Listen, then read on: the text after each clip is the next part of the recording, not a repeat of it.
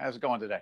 See that I'm all knotted up here. I got my dark blue shirt. First of all, not only is this 2 days in a row, you're making me look bad because you. No, you know, that's not what I'm trying to do. That's fine, except for the fact that today you look like you just came back from a mob hit. We don't like to talk about those things. Okay. You know, I mean, listen. I'm just saying. I do have that look. The blue shirt and the very aggressive yellow tie. Vibrant blue. You're going after it today, and it's as if you went after somebody, and I hope it's not me. No. But, you know, a shirt and tie combination like this would make me stand out in that type of situation that you alluded to. Now, if you remember the Paul Castellano hit. Rub out, yeah. Yeah, before, you know, in December. Is that the Sparks? In front of Sparks. Yeah.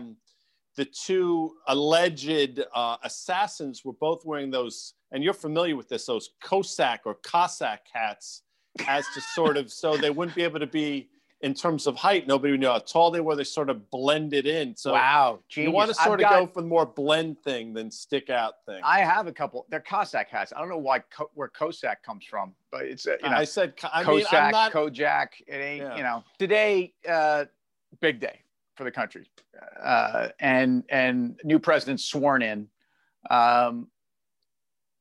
Markets under the Trump presidency had a good run. A president that often defined his presidency by the stock market, rightly or wrongly, but unlike any president in history, no one ever spoke about the market the way Trump did. And I'm sure there are so many other things he did that people can say were never done before. So number 46. 46, that's the next president. 46, Biden, man. 46. And sometimes we refer to the presidents by their number, right? You know what? 46? I don't think that ever was the case.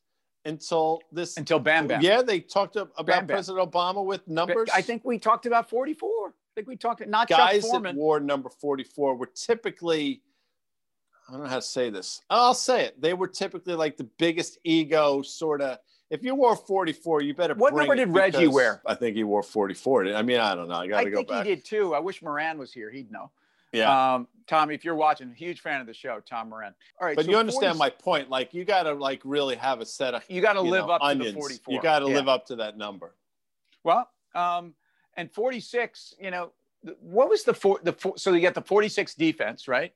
Sure. That was the Bears, 85 Bears. Gary Fencik and Doug Plank obviously were the sort of the guys, you know, hanging out. I mean, if you want to really get down to brass tacks. 46 was it? It was the positioning. It was the formation. It didn't refer to guys' uniform numbers. Right? Listen, we're going to get added here. Well, mercilessly. Look, Chicago, come at us, man. We got to know. But I think the 46 defense was after either Doug Plank or Gary Fencik's number, if memory serves. Again, uniform numbers. You know, some guys are great at this.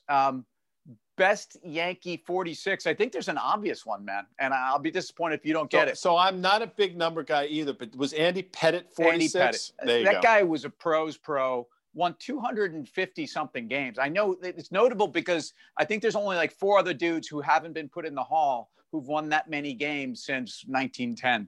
And your boys still, why is that? Look at you. And Mike Mussina. Who I think, right, he came within a whisper of 300. I think he finished like 275.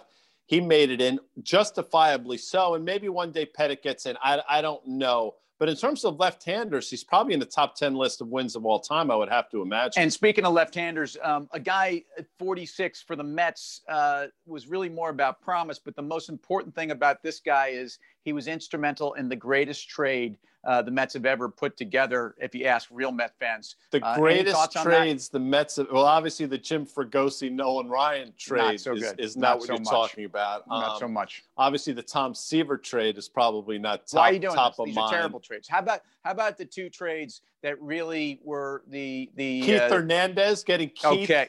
I knew. Listen, I was just sort of number one leading you down the primrose path. Number one trade, right? And so, who did they trade? I don't expect you to know this, but any Met fan worth his salt knows this: that the Mets traded Neil Allen, number 46. He was the showpiece in that trade, I believe. A Rick Ownby, and some other scrub. And Rick Ownby is correct. And back to you, Doug Plank.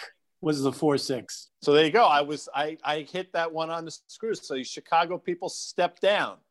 And in terms of your Met trade, I mean, Great trade, no doubt. Neil Allen, by the way, a cup of coffee in the Bronx as well. One of the many guys that played in both Flushing and the Bronx. So let's talk about the guy that's playing in the White House right now. Please, good segue. What's a soundtrack, not for his presidency, because that's not what we do here either, for the market as he steps into office?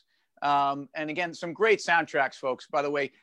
Hit us at commercial break. We'll tee you up for this, but I mean, there's the best soundtracks in history. Yeah. We've done something like this, so we're gonna have to put a little variation on this because I don't need to get Singles again and Forrest Gump again, but we'll get you. Meantime, guys, so give me your soundtrack. So I'm gonna give you the song. Give me two songs. I'm gonna give you this one song because I know you have some thoughts and we're running low on time here, but I'm gonna give you off of Zeppelin 4. Yeah, one of the top 5 Zeppelin songs of all time, not written by Zeppelin, When the Levee Breaks. And, right. You know, I bring that up because, look, this has nothing to do with President Trump's administration or now President Biden's administration. It has everything to do with the fact that, you know, more and more bad news gets pulled on top of this market and nothing seems to affect it anyway. And you just wonder if it does keep on raining, the levee almost has to break. And I'm just curious as to what it'll be. The catalyst. And the song is great metaphorically because, you know, what is it raining?